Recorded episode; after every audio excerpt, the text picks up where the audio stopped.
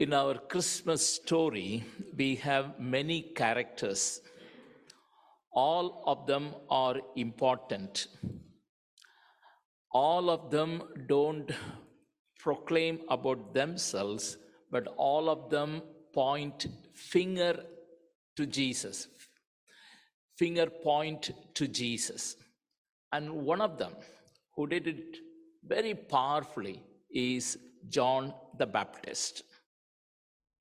He was sent exclusively to introduce Jesus to us. He, his position, or he is called to be the forerunner, the one who went before Jesus and prepared the way for him. John the Baptist and Jesus uh, were cousins. John was born six months before Jesus. Both of them had different lifestyles. John has come to prepare the way for Jesus. How did he prepare the way for Jesus? Through his lifestyle, through his preaching, through uh, giving baptism, by giving baptism. In his ministry, we see him bringing a movement, a movement of repentance. He brought awareness among the people, a big awareness that repentance is the way. And his preaching was so powerful. So in our topic this morning is on repentance. What is repentance? Repenting from what? What? Why should we repent? Why I cannot continue with my present lifestyle? How do we live a life of repentance? These are all the questions that I want to raise as we meditate on this topic, repentance. Isaiah prophesied about John. He said he is the voice of the wilderness, voice from the wilderness. Prepare the way for the Lord. Make his paths straight. This is a prophecy by Isaiah. John is the voice from wilderness, from the desert. We can ask this question, can anything good come from the wilderness? Can anything can come, can anything come from the desert? Why? It is all because desert means lonely, um, no life, and uh, uh, no entertainment. What is good in the wilderness? Reuben Williams, the former Archbishop of Canterbury, says, uh, in fact, he refers desert as a laboratory, uh, laboratory, sorry, laboratory. What is laboratory of the spirit? You are being confronted and you are being uh, revealed who you are, and revelation takes place in the wilderness. That's what he says. Someone very beautifully said, wilderness experience means revelation, which leads to revol- revolution. It's a revelation, and that leads to revolution. This is what exactly we see in the life of John the Baptist. Why his clothing is mentioned? Why his food habits are mentioned in this particular uh, uh, passage? It is all because he lived with bare minimum.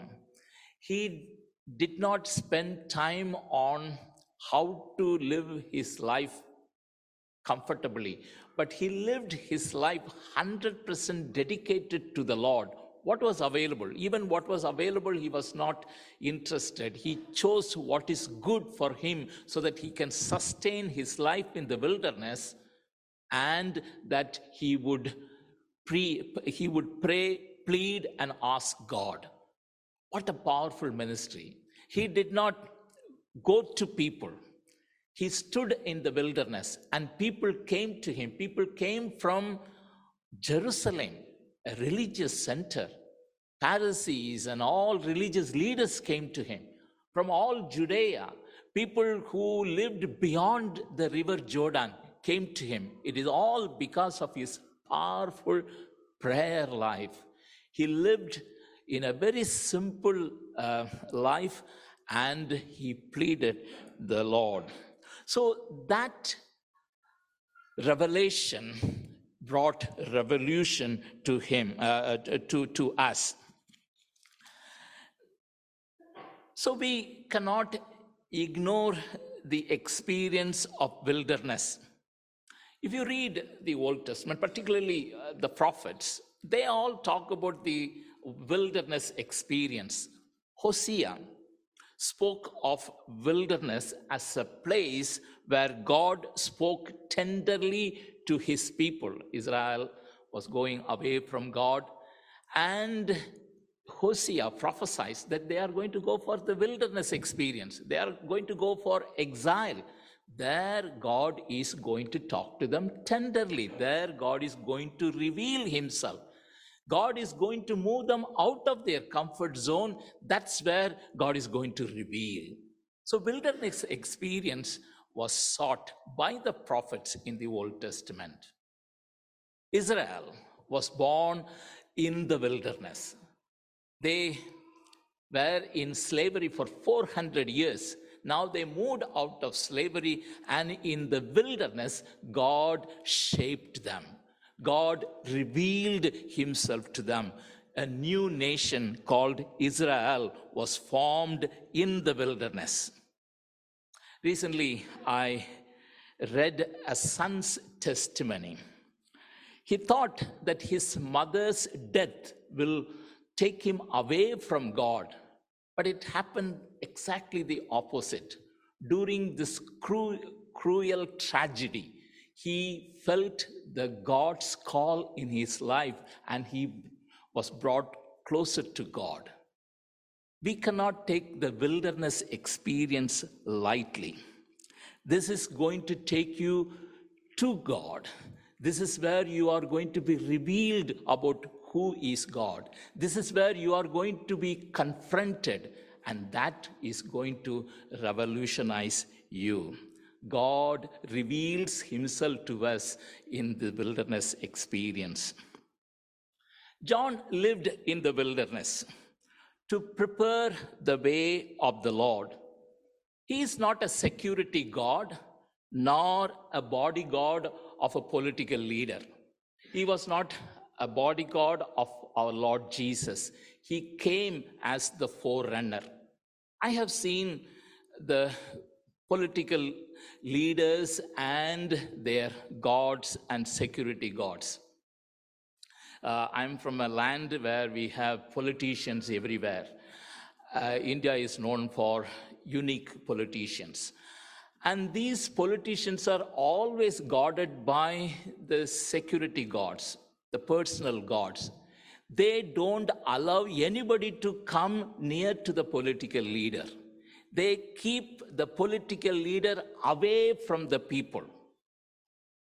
They are not at all Uh, you know, uh, uh, want to see anyone coming closer to them. They take people away from uh, the political leader. That's not the way John the Baptist did. No, not at all.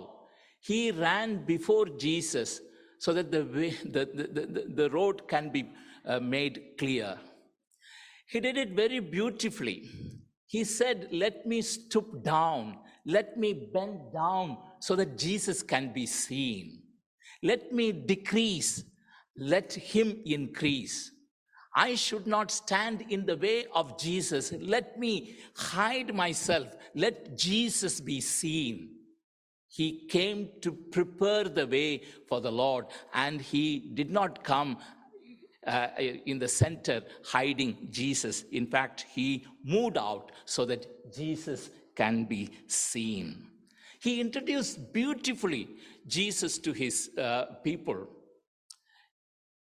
I'm not the one whom you should, you should be looking for. The one who comes behind me is greater than uh, I. And he will baptize you with the Holy Spirit and the fire. I am baptizing you only by water.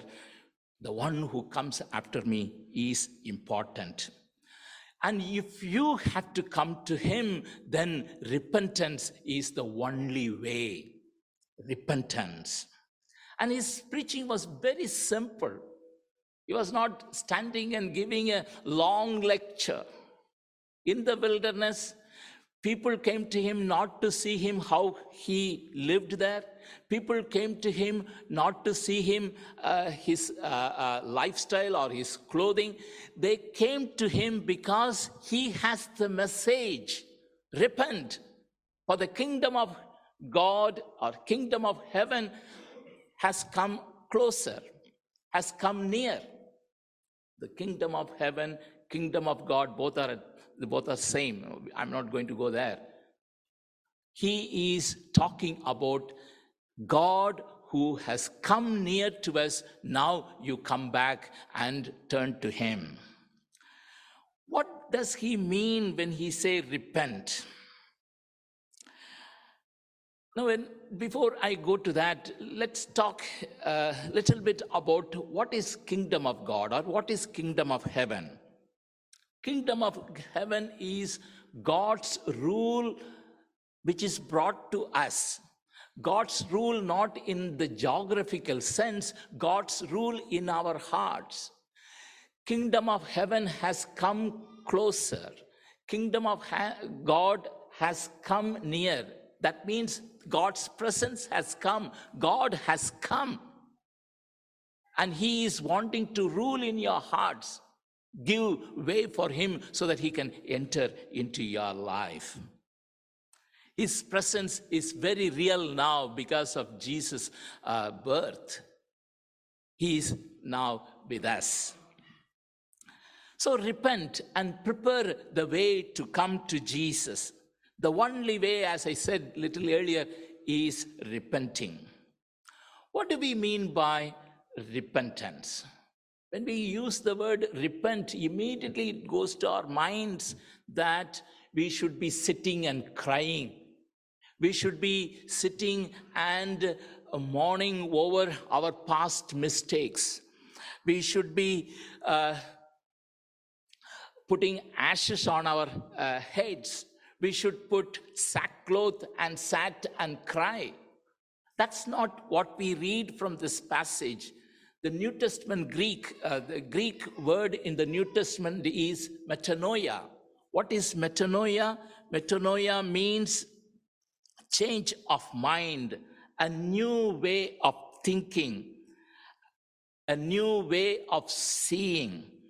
Metanoia means the journey of a new path of changing one's mind, heart, self, and the uh, way of life. What do I mean by that? What do I mean is metanoia, you change your direction. You change the way you were thinking. You are thinking differently. Someone said, repent, to repent is not to feel bad, but to think differently. You are thinking differently, and therefore you are going to act differently. Think differently. Why? Jesus has come. Savior has come. God's rule has come. Kingdom of heaven has come. Now you start thinking differently. And when you start thinking differently, that will also be shown in action. You will act differently. I read about uh, uh, this lady called Edith Eager. I think I'm saying her name correctly. She wrote a book called The Choice, The Choice. She is in her nineties. She was born in Hungary. Hungary. She was taken into Nazi uh, consecration, uh, concentration camp in nineteen forty-four, concentration camp. She was one of the survivors of the uh, concentration camp, and she was released and went to, uh, she migrated to America. During uh, staying in America, she did uh, psychology, and she gathered uh, all the uh, survivors of Nazi uh, of a concentration camp. So she interviewed them, and she wrote this beautiful book, The Choice. What she says is very interesting. All survived had one thing common. We had no control on our past experiences, but we had the power to determine how we ex how our experience uh, can be changed. Or, or, or, or what she says is that the choice is ours. We can dwell in the past and thinking about the difficulties that we had gone through, or we can now change the present life, enriching, rewarding. We have the choice. That's the reason the book is called The Choice. I'll read, I'll, I'll quote what she said very beautifully. You can live in the prison of the past, or you can let your past be the springboard that helps you reach the life you want now. What do you want to do with your past? Are you want to, are you wanting to dwell in the past? That's not going to help. You have the choice. Now you make your life rich. Now you make your life interesting. And John the Baptist says, because Jesus has come, we have that option. We don't need to dwell in the past. We don't need to uh, cry over the mistakes that we have committed. Think differently, act differently, follow Jesus. John, in fact, very beautifully says, turn around, turn around. What does that mean? Repent. Repent means turn around. Earlier, we were running away from God. We lived as if there is no God. We said God is not available, therefore we were running as ever as we like. But now he says, turn around. You are going away. You are running away. Take a U-turn. Now run towards God. God is here. Don't run away. Repentance. Put a full stop. Stop. Take a U-turn. Run towards God. We lit the second candle today. The first candle, when we lit, we said it's called prophecy candle, candle of hope. When Jesus came, that gave us the hope. Now we are waiting for the greater hope, the second coming of our Lord Jesus. We call it We called it prophecy candle because the prophets and the patriarchs and all the Old Testament characters kept the hope alive about the coming of our Lord Jesus, the first coming of our Lord Jesus. Now we still keep the hope alive for the second coming of our Lord Jesus. Today we lit the second candle, and we call it Bethlehem candle, candle of faith. Bethlehem is, when we talk about uh, Jesus' birth, we talk about several journeys. Mary and Joseph journeyed to Bethlehem. Shepherds journeyed to Bethlehem. The wise men journeyed to Bethlehem. Why did they journey? They journeyed uh, to see Lord Jesus. Candle of faith. We believe in Jesus. In faith, we turn towards him, not from our, you know, taking a U-turn. turning towards him, and we walk to him. Candle of faith. John very clearly says here, you have no many options. Either you turn or burn. You turn yourself and come to the Lord, or you will be put in unquenchable fire. Very powerful uh, teaching. Turn or burn. You turn to come to the Lord, or you burn yourself. Can I say that I do not need to repent? Can I, any, you know, I have been a Christian, I have been born Christian, uh, I have been a minister, I have been uh, uh, there in the ministry for some more time, uh, for, for some time, so I shouldn't be repenting. Should I say that? Israelites had the similar idea. We were born in the family of Abraham. We have all the traditions with us. Why are you talking us? Uh, why are you talking to us? Why are you wanting, wanting us to repent? Are we saying that? And um, John is saying, John the Baptist is saying, God can create many children in the line of Abraham. That's, that's not difficult. But God has come to seek you. Don't carry your old views. Think differently. He wants you to repent and come to him.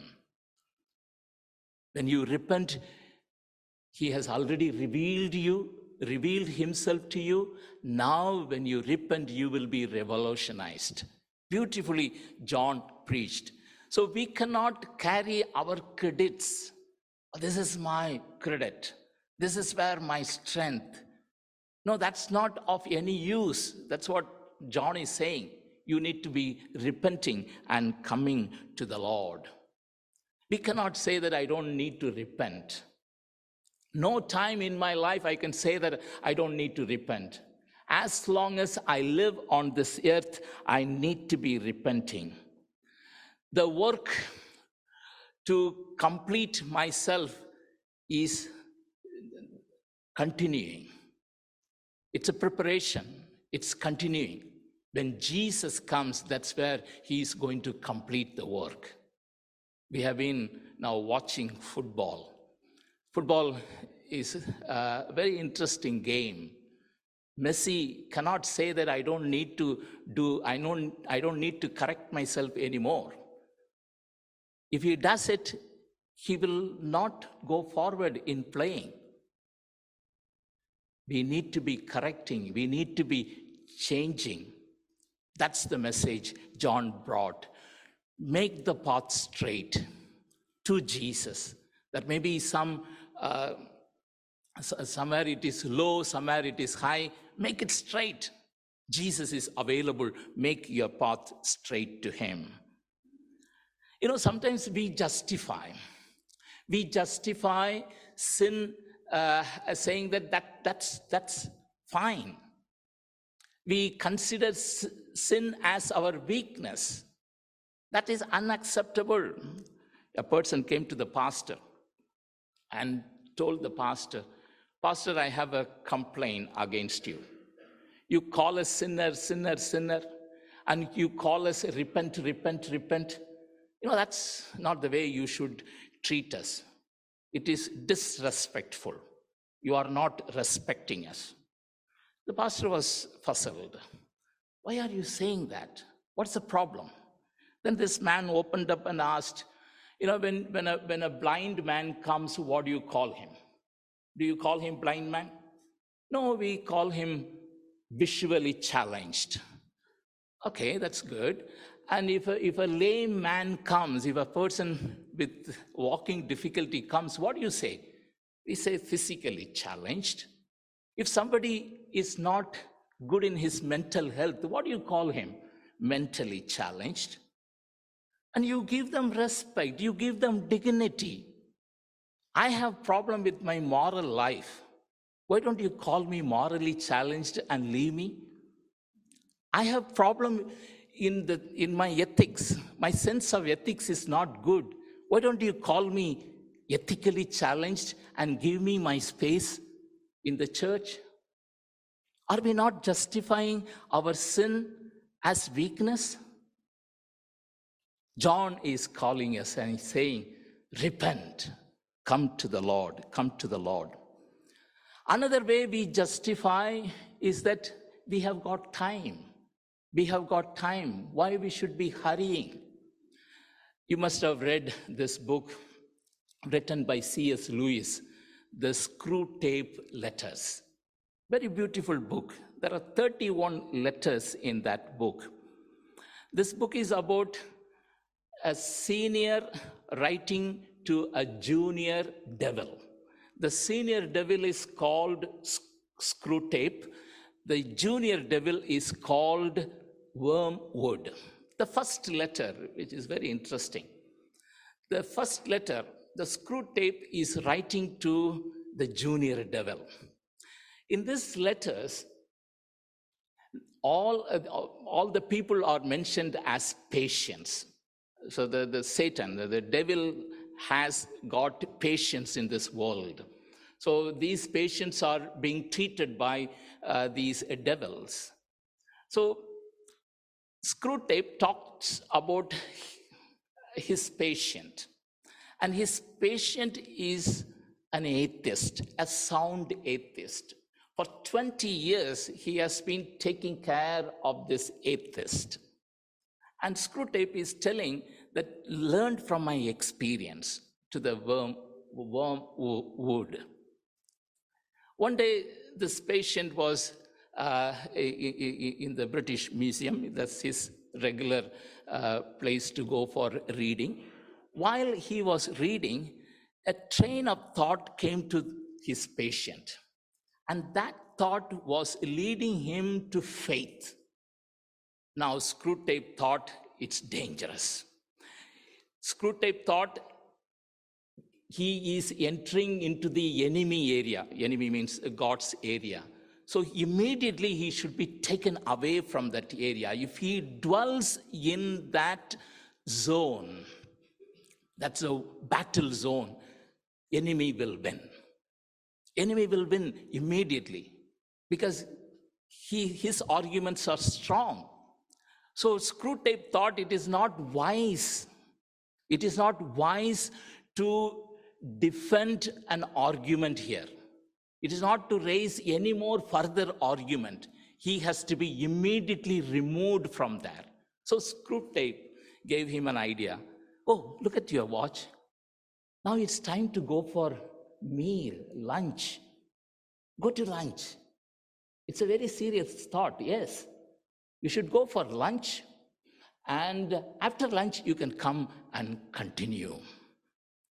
The patient yielded to his idea, and he went out of the uh, museum, and now Screwtape writes, now the battle was won. When I saw him in the street, the battle was won. We cannot justify anything. We cannot justify our weakness. We cannot justify saying that I am very busy. I have got time. D L Moody very beautifully said, I want to read and close it. If God's today, if God's today is too soon for your repentance, your tomorrow may be too late for God's acceptance. Turn or burn. May the dear Lord help us. Amen.